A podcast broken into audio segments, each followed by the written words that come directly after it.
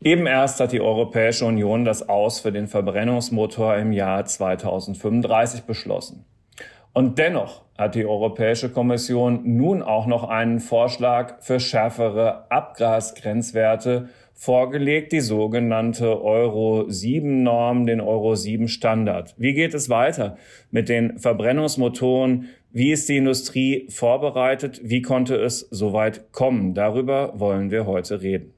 Herzlich willkommen zu einer neuen Folge des FAZ Digitech Podcasts. Dieses Mal geht es um Verbrennermotoren und das, was auf diese Technologie folgt, um uns, ja, individuell, aber auch in Gruppen mobil zu halten. Wir haben dafür einen ähm, sehr kompetenten Gesprächspartner aus unserer Technik- und Motorredaktion, der sich mit der Technologie, die hinter all dem steckt, seit Jahren bestens auskennt. Es ist Johannes Winterhagen. Herzlich willkommen, lieber Johannes.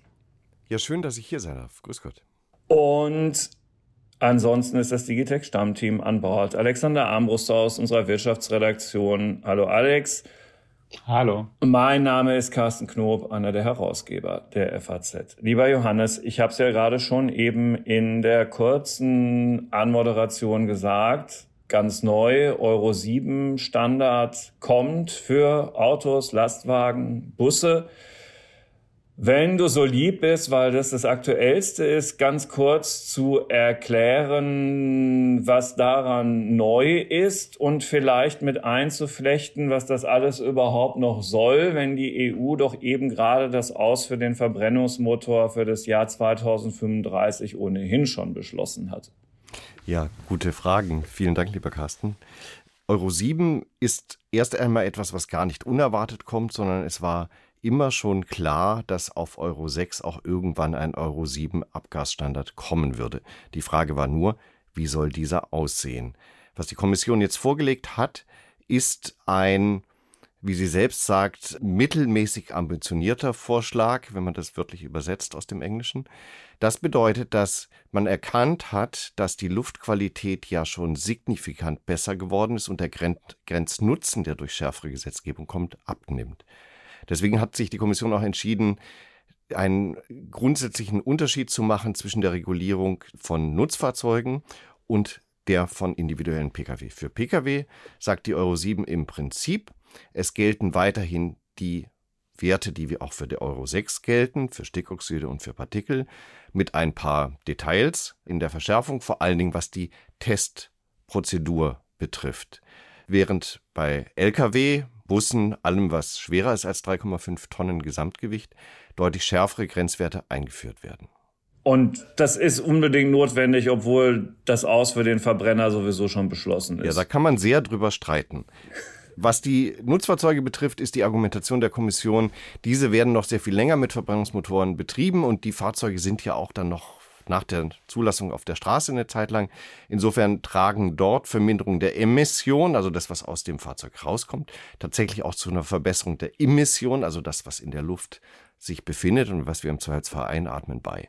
Da können wir eigentlich einen Haken dran machen. Was die Pkw betrifft, so zeigen ganz viele auch wirklich sehr fundierte wissenschaftliche Analysen, beispielsweise der TU Graz, die nun wirklich nicht mit der Autoindustrie kungelt, sondern eher von der EU-Kommission selbst beauftragt ist, zeigen, dass selbst in ganz schwierigen äh, Bedingungen, wie sie am Stuttgarter Neckartor, einer Messstelle, die deutschlandweit bekannt geworden ist, dass selbst unter solchen Bedingungen, wenn man nur alles so weiterlaufen ließe, die Gesamtemission, also das, was in der Luft ist, um 93 Prozent besser wäre, wenn alle Fahrzeuge den heute gültigen Abgasstandard unterworfen wird. Da kann man dann tatsächlich fragen, wo ist der Grenznutzen, um noch schärfere Werte einzufordern? Ja, in der Tat. Also ganz offensichtlich ist die Industrie nicht mehr dazu in der Lage, da irgendwie entgegenzuhalten, weil man den Verbrenner sowieso schon aufgegeben hat oder ja. Weil der Dieselskandal dazu geführt hat, dass man unglaubwürdig geworden ist oder was ist da los? Also man, man muss, glaube ich, wenn man tatsächlich ein bisschen in die Historie zurückgehen, bis ins Jahr 2009, um zu verstehen, was da eigentlich gerade passiert. Im Jahr 2009 stand an die erste Regulierung für die CO2-Emissionen, also das klimaschädliche CO2.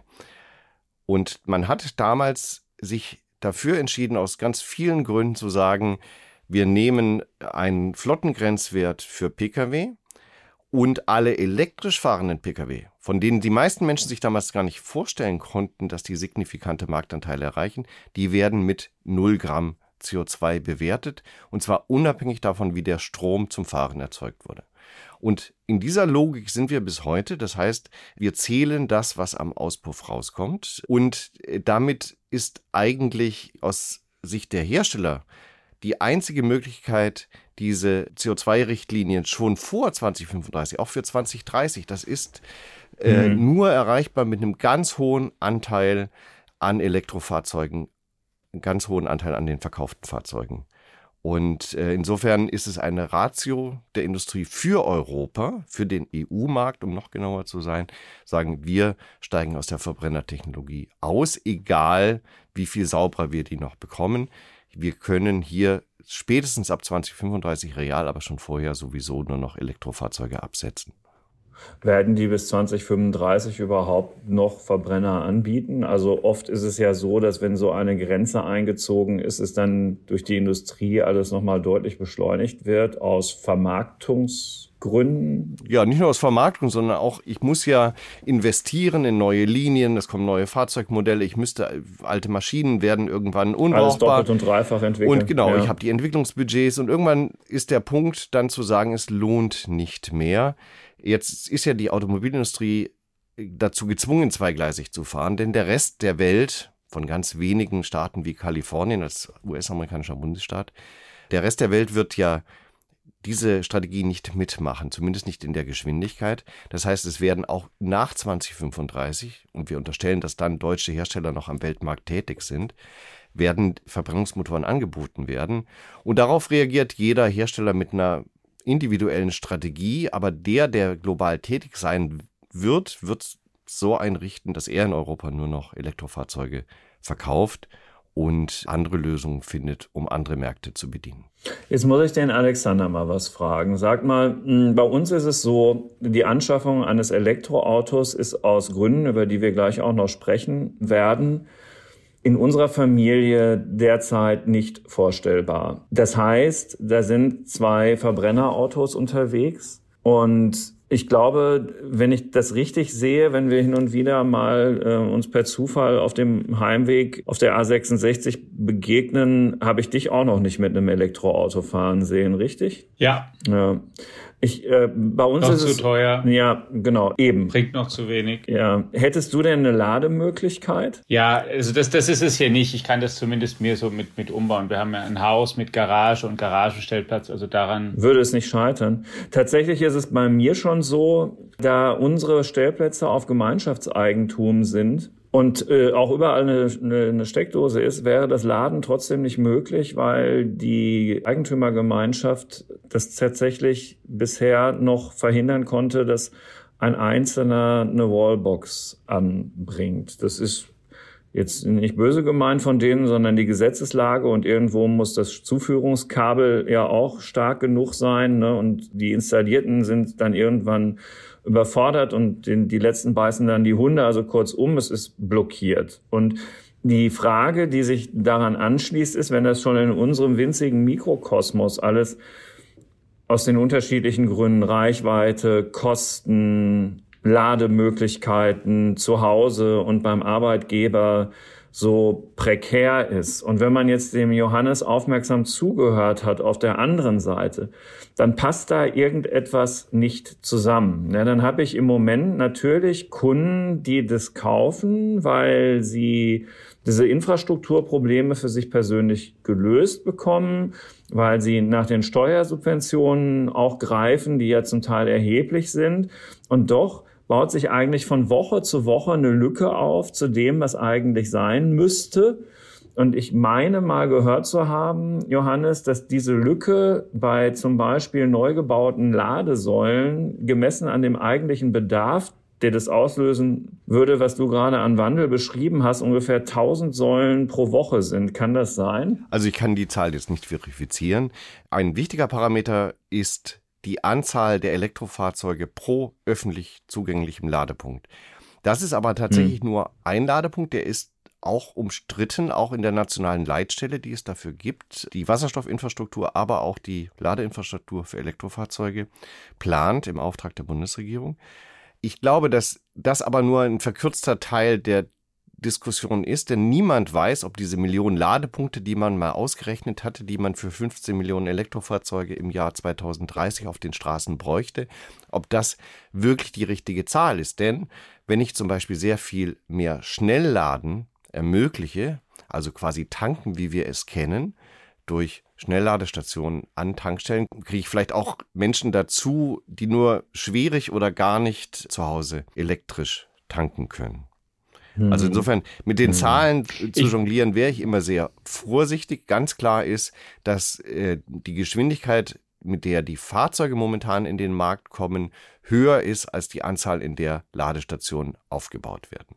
Ich würde da gerne ergänzen, dass ich auch glaube, dass das ähm, die Zahlen und eine Hochrechnung ist das eine, aber ich halte das für tatsächlich offen. Es kann, um es auch ganz klar zu sagen, nur weil sozusagen ein bestimmtes Aus Zeitpunkt beschlossen ist und weil beschlossen ist oder gewünscht ist, dass so und so viele neue Elektroautos kommen pro Zeiteinheit und so und so viele Ladestationen, heißt es nicht, dass es automatisch so kommen wird, weil das ich glaube, das ist tatsächlich offen, ob wir das schaffen. Aber andererseits, genau das, wie Johannes sagte, ähm, ist es auch nicht ausgeschlossen, weil ich glaube, dass es sich so gegenseitig so ein bisschen bedingt. Erstens, es gibt einen gewissen Fortschritt in der Technik weiter und dann umso mehr Autos es gibt, umso mehr Nachfrage gibt es auch, dann ist es vielleicht auch attraktiver oder irgendwelche pfiffigen Anbieter kommen dann auf die Idee, das noch geschickter zu machen oder einzurichten, weil es sich für sie auch mehr lohnt, auch qua Masse, die dann da ist. Also ich würde andersrum auch zumindest aus einer ökonomischen Logik heraus auch nicht sagen, dass das jetzt nicht,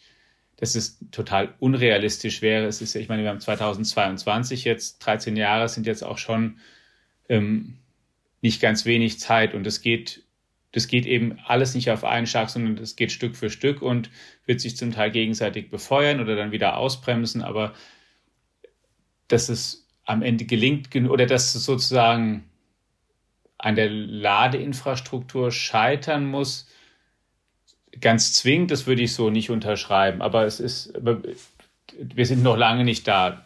Vor allen Dingen, und wir, wir unterschätzen ja immer, dass es etwas wie Technologiesprünge geben kann. Solche Planungen beruhen ja immer auf der Fortschreibung, letztlich einer linearen Fortschreibung in der Regel existierender Technologie. Man kann jetzt für die Akkutechnologie sagen, dass es vielversprechende Technologien gibt. Dazu gehört einmal der Festkörperakku, aber dazu gehören auch teilweise neue Anodentechnologien. Ich habe letzte Woche mit, nee, vorletzte Woche mit einer britischen Wissenschaftlerin gesprochen, die jetzt ein Start-up gegründet hat, wo die Anode nicht mehr mit Graphit gemacht wird, sondern ganz wesentlich auf Wolfram und Niob basiert. Niobium heißt das, glaube ich, auf, mhm. auf Deutsch, dieses Metall. Sehr äh, relativ häufig, aber doch sehr unbekannt. Und diese Kombination würde eine deutlich schnellere Ladung ermöglichen. Äh, das heißt, ich kriege sehr viel mehr Ionen in die Anode geschossen, in die Batterie, ähm, kann schneller aufladen, ohne dass der Akku schneller kaputt geht. Denn das ist beim heutigen Schnellladen der Fall, zumindest wenn ich es mit sehr hohen Laderaten mache.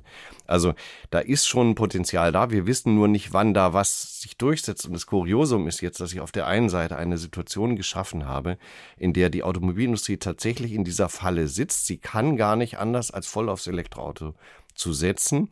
Die Politik sagt, zu dem und dem Zeitpunkt wird eine funktionierende Technologie verboten, dann müsst ihr einen Ersatz haben und wir versuchen dann daraufhin irgendwie zentralistisch zu planen, anstatt einfach ein Stück weit stärker darauf zu vertrauen, dass Innovationen, die den Kunden auch überzeugen, einen so hohen Nutzen bringen, dass der sich sowieso für ein Produkt entscheidet.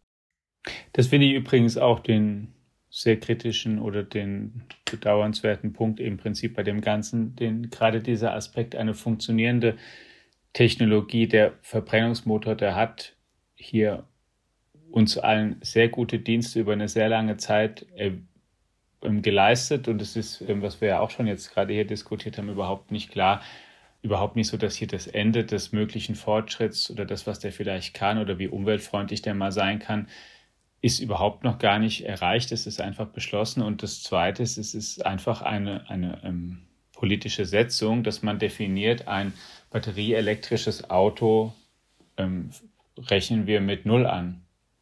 in dem Wissen, dass natürlich der Strom für die Batterie irgendwo herkommen muss und die Batterie selbst natürlich auch woher kommen muss. Mit den Fortschrittsmöglichkeiten, die Johannes auch gerade skizzierte, aber Stand heute ist eine Batterie auch nicht das, was extrem umweltfreundlich ist in der Herstellung, um es mal ganz vorsichtig zu formulieren. Das ist tatsächlich schade und etwas, was eigentlich, was ich so ja, für nicht in Ordnung halte. ja, ähm, aber Johannes, darauf fällt eine Antwort schwer, oder? Weil was wollte man sonst tun, wenn man, wenn man sagt, man will halt vom Verbrenner weg? Und offensichtlich hat man sich ja für diese Elektromobilität entschieden. Also wenn ich lese, was du immer so schreibst, es sind andere Dinge, die möglicherweise eine Alternative sein könnten, wo dann die von Alex beschriebenen Nachteile, die ja in der Tat einen erstmal sprachlos machen, überhaupt noch nicht marktreif. Also eine, eine Brennstoffzellen, eine Technologie, Wasserstoffmotoren, was weiß ich, was es da gibt. Du hast jetzt in diesen Tagen ein Gespräch mit dem zuständigen Manager von, vom Motorenhersteller Deutz geführt, dass man auch in Technik und Motor wird nachlesen können. Das, was die entwickeln, äh, die machen da ja Fortschritte zwar, aber das ist ja sowieso alles schon mal überhaupt nicht für den Pkw. Das stimmt. Also wir müssen, äh, glaube ich, wenn wir über den Verbrennungsmotor als Zukunftstechnologie sprechen und dann über synthetische Kraftstoffe oder einen Betrieb mit Wasserstoff, tatsächlich zur Kenntnis nehmen, dass das politisch nicht gewollt ist. Es gibt ja im Rahmen dieser CO2-Gesetzgebung so eine äh, einen Erwägungsgrund nennen das die Juristen, äh, unter dem die EU-Kommission bis 2026 nochmal darüber nachdenken soll, ob synthetische Kraftstoffe nicht doch auch in PKWs zugelassen werden sollten oder angerechnet vielmehr. Aber das ist alles auf sehr schwachen Füßen und Herr Lindner rühmt sich zwar dafür, aber also Christian Lindner, Christian der, Lindner genau. In, dem, in, seiner Rolle als Genau, der rühmt sich ja darauf, dass auf seinen Druck das als Sonderparagraph noch reingekommen ist. Äh, Herr Kafsack, unser Brüssel Korrespondent für die Wirtschaft und ich sind uns einig, das ist eher ein Proforma-Grund. Ja, aber dein Gespräch, also aber dieser Deutsch-Manager findet ja, das doch gut, genau. dass das im Koalitionsvertrag steht und und ganz offensichtlich findet er diese Technologie dann ja nicht so blöd wie die Gesprächspartner von Christian Lindner. Ja, genau, weil wir da uns eben nicht mehr im Pkw befinden, sondern äh, Deutz ganz konkret, ältester Motorenhersteller Deutschlands, mitbegründet von äh, Nikolaus August Otto, dem Erfinder des gleichnamigen Motors und damit auch äh, einer der Deutschen, die diese Technologie groß gemacht hat. Die äh, machen Motoren für Bagger, für künftig auch für Lastwagen wieder, was sie früher schon gemacht haben. Und da ist tatsächlich das Technologierennen viel, viel offener. Das ist eine spannende Frage. Da gibt es ganz unterschiedliche Ansatzpunkte eben mit dem Wasserstoffmotor. Also ich nehme einen Verbrennungsmotor, verbrenne da Wasserstoff oder synthetische Kraftstoffe. Oder was Volvo und äh, Daimler Trucks zusammen machen, die kommerzialisieren ja die Brennstoffzelle. Sehr, sehr ernsthaft mit sehr, sehr viel Geld, die dann auch mit Wasserstoff betrieben wird. Oder die dritte Option, gibt es nicht vielleicht doch eine Wunderbatterie, die es verhindert, dass ein 40-Tonnen-Truck allein durch die Batterie um zwei Tonnen schwerer wird? Wunder gibt es immer wieder, aber sie sie bleiben doch Wunder. Also damit ist ja nicht wirklich zu rechnen. Nein, also deswegen ist tatsächlich für so, diesen, ja. diese Marktsegmente, insbesondere wenn ich nochmal von der Straße weggehe und äh, es wie gesagt um schwere Fahrzeuge, Minen, ob das Minenfahrzeuge sind, ob das einfach ein Bagger auf der Baustelle ist, ob das äh, ein Mähdrescher ist, der in der Erntezeit 24-7 im Einsatz ist. Wenn ich an solche Maschinen denke, dann gehen wir davon aus, dass wir auch 2040 und wahrscheinlich 2050 und 2060 noch Verbrennungsmotoren sehen werden. Und wenn man eben in diesem Marktsegment zu Hause ist, das ja auch viel internationaler nochmal ist als die Pkw-Industrie, dann kann man natürlich von anderen Voraussetzungen ausgehen. Und es tut auch die Politik. Und deswegen reglementiert sie diesen Bereich eben auch anders, auch was die Schadstoffemissionen in Zukunft betrifft.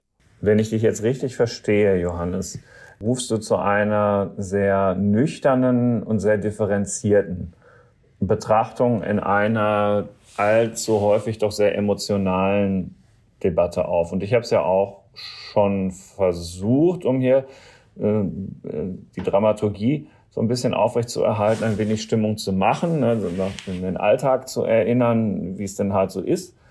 Äh, in der Realität von, von Familien. Hm, und gut, da habt ihr beide gesagt, na ja, aber unterschätzt den technischen Fortschritt nicht. So.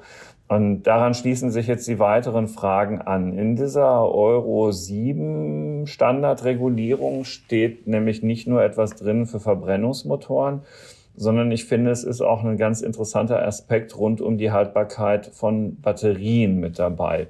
Und in der nüchternen Betrachtung, grundsätzlich haben wir das Thema nämlich schon mal touchiert, touchiert jetzt die konkrete Frage, ist es denn eben kein Wunder, sondern eine realistische Erwartung, wenn dort steht, dass in den ersten fünf Jahren diese Batterien künftig mindestens 80 Prozent der Leistung bringen sollen, was die Kommission mit einer Laufleistung von 100.000 Kilometern gleichsetzt. Und ganz offensichtlich, wenn es reguliert wird in der Form, ist es ja zurzeit jedenfalls wohl noch nicht selbstverständlich. Nein, das ist eher eine lasche Regulierung. Also wenn man die Lastenhefte, die die Hersteller ihren Zulieferern geben, dann sind die weitaus strikter. Das geht aber immer noch von einem Szenario aus, dass wir eben primär deutsche Hersteller und zwar asiatische Zelllieferanten, aber auf den nächsten Systemebenen dann eben auch deutsche Zulieferer haben und das Ganze sozusagen hier in einem doch relativ trotz des VW-Dieselskandals traue ich mich das zu sagen, ingenieurgeprägten und sachorientiertem Land gibt. Aber eine Regulierung muss ja auch mal abfedern, was sonst passiert. Und was wir jetzt sehen, ist ganz extrem der Kollege, der heute von der Motorradmesse aus Mailand zurückkam, die Schwämme der Chinesen. Holger Appel hat das für die Paris Motor Show vor zwei Wochen schon im Blatt gehabt. Also es ist so, dass wir natürlich ja mit dieser neuen Technologie auch ein bisschen wieder eine Tabula rasa schaffen, auf der nicht so bekannte Anbieter mit höheren Chancen an den Start gehen können. Also der Markt ist völlig neu durchgemischt, äh, ganz äh, völlig neue Marken, neue Anbieter. Genau, damit muss ich Untergrenzen ansetzen. Also wenn jetzt ein Lieferant zum VW ginge und sagte, ich biete dir 80 Prozent Ladekapazität nach 100.000 Kilometer, dann würde er direkt wieder rausfliegen. Das kann man so deutlich sagen. Das sind zu schlechte Werte. Man muss auch wissen, technisch ist es so, dass die Batterie auch 300 oder 400.000 Kilometer hält. Das ist nicht die Frage. Die Frage ist eher, wie lade und entlade ich. Also lade ich sehr oft schnell. Das können die meisten Batterien nicht so gut und da hängt dann auch viel von dem vom gesamttechnischen Aufbau des Fahrzeugs ab. Also das ist eher die Frage, wie sehen die Randbedingungen dann für die Tests wieder aus oder auch die Fahrten, die da betrachtet werden. Und die Wiederverwertbarkeit von Batterien. Die, ja, also ich meine, da, da müssen wir auch jetzt ehrlich sagen, da spielen ja die wenigsten Studien auch mit offenen Karten. Also wenn man so Studien anschaut, die sich die Klimabilanz von Akkus anschauen äh, und jetzt nur den Automobillebenszyklus betrachten, dann wird in den meisten, ich würde sagen Mittelwert aller Studien werden so 150.000 Kilometer angeschaut. Und da sagt man, okay, und die ganzen äh, Energieaufwände und die damit verbundenen Emissionen für die Akkuherstellung, die werden über diese 150.000 Kilometer abgeschrieben.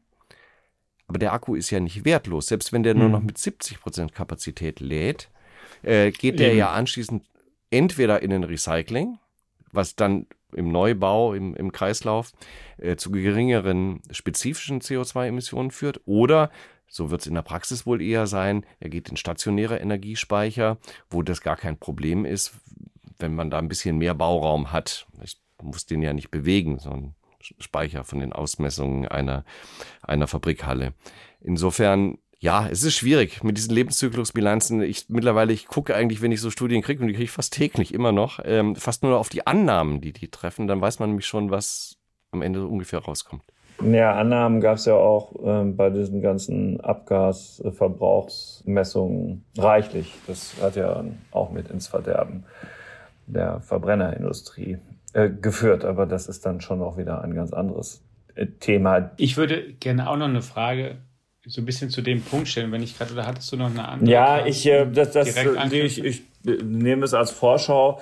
Ähm, das mit dem Schnellladen, das interessiert mich auch noch, weil ich gerade mir so eine ähm, Liste hier zurechtgelegt hatte, mal zu checken, was ist Wunder und was ist Realität und wann ist was zu erwarten. Aber schieb ruhig dazwischen. Schnellladen kommt dann gleich. Ja, dann machen wir die eine noch und zwar die, was, äh, wenn ich es richtig verstanden habe, der EU-Kommissar Breton gesagt hat, auch zur Frage, weil der auch ja diese Frage gestellt bekommen hat, Mensch, wir haben doch eigentlich einen Verbrenner aus, ja, beschlossen und warum braucht es jetzt einen neuen Standard und so weiter, dann sagt er, naja, die EU setzt ja auch Standards für die gesamte Welt, auch wo der Verbrennungsmotor über 2030 noch eingesetzt wird. Ist die EU, ähm, das ist ja was, was für große Länder oder für große Blöcke gilt, dass wenn die bestimmte Regeln machen, dass die dann eben dort gelten, aber dann auch darüber hinaus, weil es für Hersteller ähm, aufgrund von Skalierungseffekten ähm, effizienter ist, dann eben so einen Standard generell einzuhalten und nicht noch zwei oder drei verschiedene.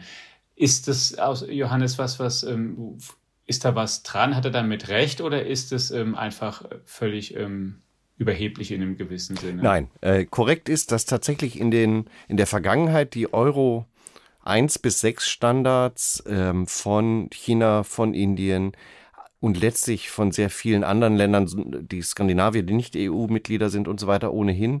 Sie wurden übernommen äh, weltweit, mit Ausnahme vielleicht Kalifornien vor allen Dingen, USA, wo die Standards und die Messverfahren immer schon etwas abwichen. Ansonsten hat die europäische Abgaspolitik die Motoren- und Abgastechnik auf der ganzen Welt geprägt. Ich glaube nicht, dass es mit Euro 7 weiter so sein wird, denn wir sehen schon, dass China sehr stark zweigleisig fährt. Also die, da gibt es den Willen, klimaneutral zu werden, da gibt es äh, den Willen, auch vor allen Dingen Flotten schnell zu elektrifizieren. Aber es gibt auch die Realität oder das Realitätsbewusstsein, dass man, wenn man so Trabantenstädte sich anguckt, da unmöglich eine individuelle Mobilität mit entsprechenden Lademöglichkeiten schnell aufziehen kann. Und deswegen fährt China definitiv nach allem, was wir sicher wissen, auch eine Strategie, wo Verbrenner mit synthetischen Kraftstoffen betrieben werden. Und ob die dann so ein Euro 7 Standard oder ob dann doch, sagen wir mal, China einen China 7 Standard entwickelt, das werden wir sehen. Ich glaube, dass wir die, in dem Maß, wie wir die Technologie aufgeben, zumindest für den, mit den kleineren Hubräumen, dass wir damit auch so ein bisschen die Reglementierungshoheit in der Welt abgeben. Das ist die, die Verbrennertechnologie für kleinere Motoren, die wird in Zukunft eher von China und Japan geprägt als von Europa und damit auch die Gesetzgebung letztlich. Was dann aber vielleicht gar nicht so schlimm wäre, weil es ja eher als nicht mehr als Zukunftstechnologie angesehen werden würde, sagen wir jetzt mal so. Jetzt hast du aber gesagt, Johannes, dass meine Horrorszenarien mit den ähm, vielen, vielen fehlenden Ladesäulen, die pro Woche nicht gebaut werden, eventuell gar kein so großer Horror werden muss, wenn es nämlich Fortschritte bei der Ladetechnologie gäbe, also das Laden dieser Autos auf einen bestimmten Grad viel schneller noch gehen würde, als es ohnehin schon zum Teil der Fall ist. Ist das denn realistisch, diese Erwartung, dass es da in der absehbaren Zukunft greifbare Fortschritte gibt? Also ich würde gerne die, quasi die Frage in zwei, in zwei Teilen beantworten. Das eine, die Horrorszenarien, die könnten durchaus wahr werden, aber nicht wegen der Ladeinfrastruktur, sondern weil die Autos verdammt teuer sind. Also es ist das hatte Alex Mühe, ja auch schon gesagt. mühevoll, heute schon mit Förderung ein Elektrofahrzeug für unter 30.000 Euro zu finden. Und das wird noch schwieriger in dem Maße, in dem eben auch noch stärker reglementiert wird und in dem die Rohstoffpreise, das sehen wir ja dieser Tage, äh, durch die Decke stießen. Übrigens völlig übersehen ist dabei das Lithium aus meiner Sicht. Wir diskutieren ganz viel, in, auch weil irgendwann sich das in der, in der, des Kobalt sich, sich eingeprägt hat durch die Abbaubedingungen in Kenia. Ähm, als, als der kritische äh, Rohstoff schlechthin. Aus meiner Sicht ist, und es zeigen mehrere Studien, Studien, ist es Lithium tatsächlich, was in dieser Hochfahrkurve tatsächlich schwierig ist, auch viel schwieriger wieder zu gewinnen, äh, zu recyceln aus den Akkus. Und es ist da halt in viel größeren Mengen drin als, als Kobalt oder andere Materialien. Es wird, das Elektroauto wird ein teures Vergnügen einschließlich Lademöglichkeiten, sonst was, wird ein Stück weit exklusiver sein, individuelle Mobilität mit dem eigenen Pkw zu erfahren. Und das ist ja durchaus vielleicht auch politisch an der einen oder anderen Stelle so gewollt, vor allen Dingen links der Mitte. Also insofern äh, Horrorszenarien, ob sich mit der gleichen Leichtigkeit, Carsten, mit der wir uns äh, im oder vor oder nach dem Studium direkt Autos gekauft haben, ob das in äh, 20 Jahren noch so sein wird, das wage ich sehr zu bezweifeln das, das ist sozusagen der eine Punkt. Das andere ist das Thema Laden und wie schnell kann ich laden und wie wiederholt kann ich das? Also wie sehr kann ich quasi, wenn ich keinen eigenen Ladeplatz habe, nur noch schnell laden an Tankstellen ähnlichen. Ja, wenn wir heute so klassische Lithium Akkus mit so einem System, wie es heute fast überall verbaut wird in den, in den gängigen Elektrofahrzeugen, also auf der Kathodenseite äh, viel Nickel, äh, Mangan und Kobalt und Graphit auf der Anodenseite, dann wage ich zu bezweifeln, dass man diese Batterien wirklich dauerhaft nur schnell laden kann mit 100, 150, vielleicht 200, 300 kW. Die Ladetechnologie selber ist dabei nicht das Limitierende, sondern was verträgt die Batterie? Was lässt die zu? Da ist ja immer so eine kleine elektronische Box davor und die reglementiert, wie viel Strom wirklich rein darf und ohne die Batterie zu schädigen. Und das wird, gerade wenn ich eben auch eine Lebensdauer ausbalancieren will, das wird schwierig sein, so ein, ein äh, Szenario aufzustellen.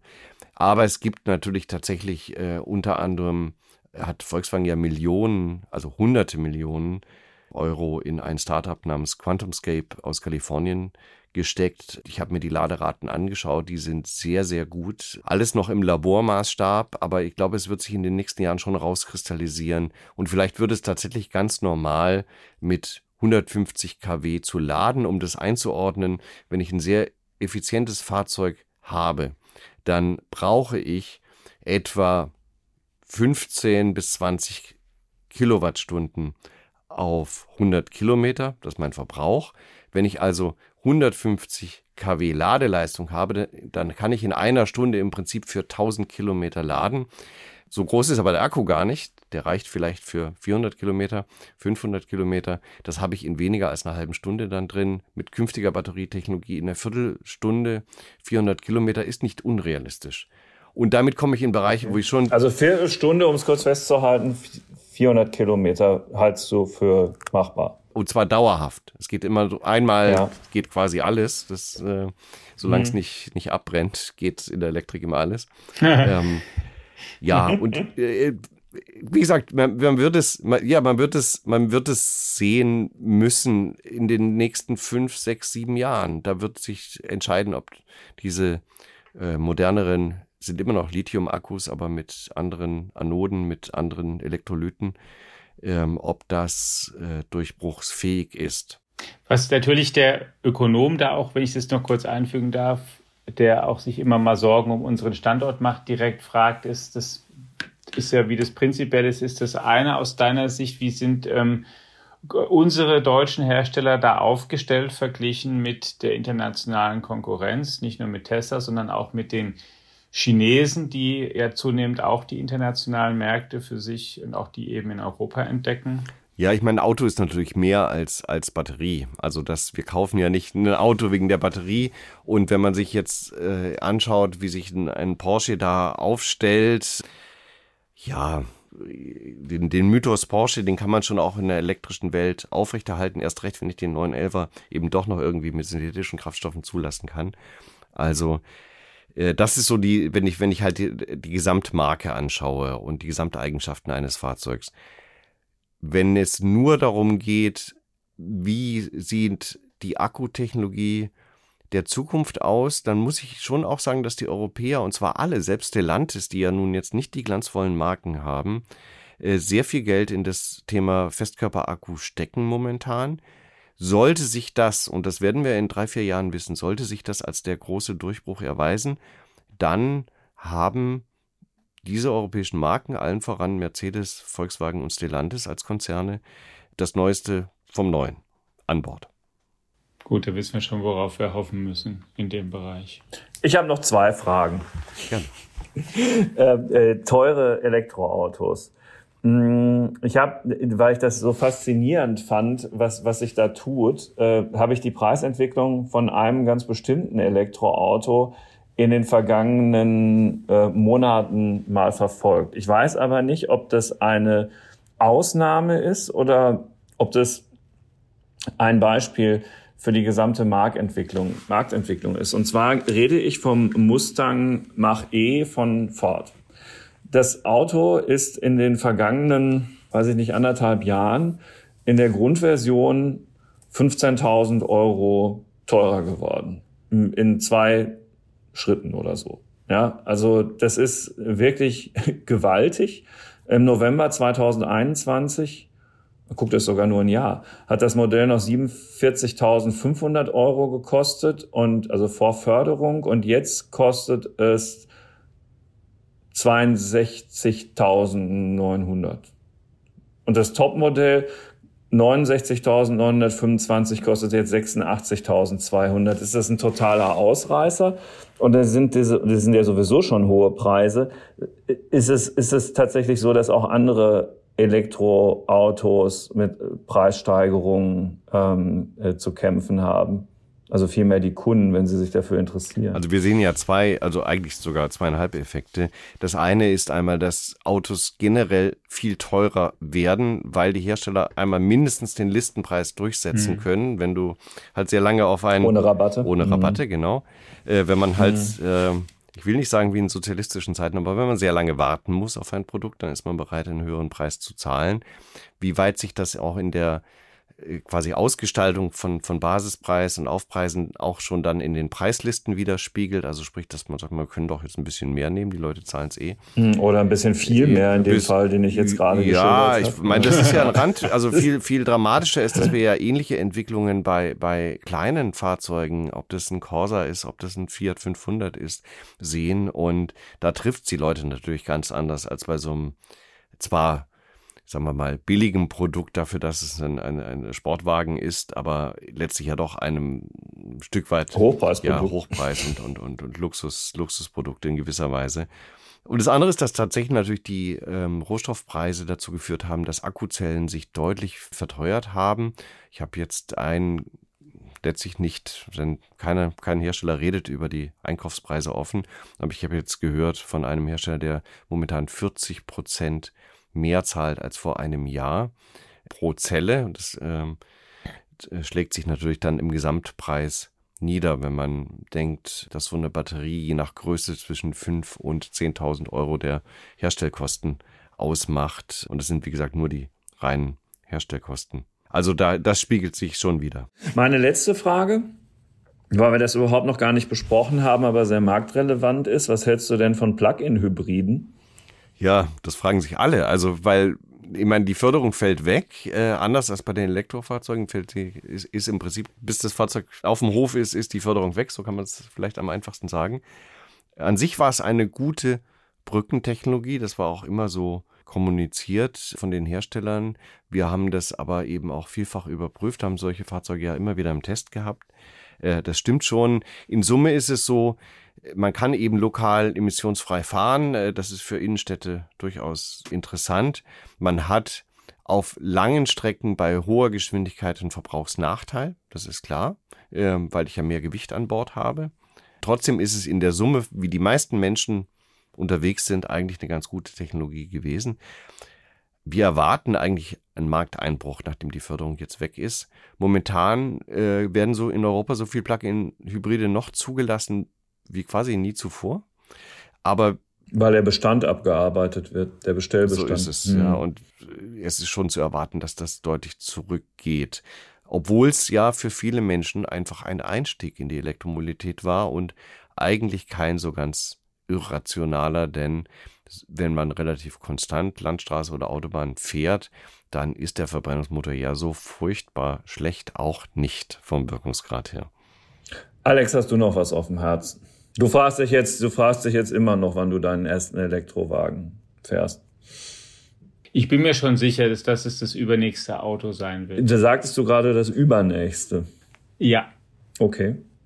Interessant. Da bin ich mir sogar wirklich ziemlich sicher. Hm. Weil ich diese sozusagen Batteriefragen davon, weil das ist sozusagen das, was ich auch immer auch versuche schon sehr kontinuierlich zu verfolgen, gerade und auch mich das interessiert einfach die, wie weit kommen wir da mit Feststoffbatterien und, und, und bestimmten Typen dann voran. Und wenn da ein paar, weil das da tatsächlich sein könnte, wenn da bestimmte Fragen gelöst sind, dann sind so Reichweiten und Themen und auch Preisthemen dann vielleicht interessanter. Also einmal, dass die Reichweite eben länger ist und das beim zweiten, wie soll ich sagen, ich weiß, wir haben jetzt gerade teure Rohstoffpreise und natürlich so eine bestimmte Situation, aber es gibt so aus der Erfahrung aus der IT, was wir immer auch hier schon mal im, unter Moore's Law immer mal besprochen haben, mit den, mit wie viel ähm, die, die, die Chips, wie, wie schnell sie werden und wie viel schneller sie werden, so über die Zeit.